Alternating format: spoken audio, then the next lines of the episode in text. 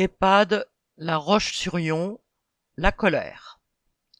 À l'occasion de la douzième journée de manifestation contre la réforme des retraites du 13 avril, les agents des EHPAD de La Roche-sur-Yon, en Vendée, se sont à nouveau mobilisés contre l'organisation mise en place lors du passage aux 1607 heures, c'est-à-dire l'obligation de travailler trois à quatre week-ends de plus par an.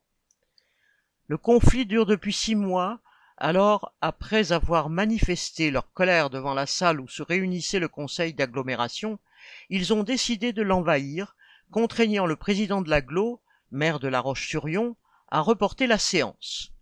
Une première dans l'histoire de l'agglomération lyonnaise. Et si le maire a dû recevoir une délégation d'agents, celle-ci est ressortie aussi en colère qu'elle était rentrée. Les agents s'opposent toujours à l'obligation de travailler plus d'un week-end sur trois, et ils sont déterminés à se battre pour obtenir satisfaction. Correspondant Hello.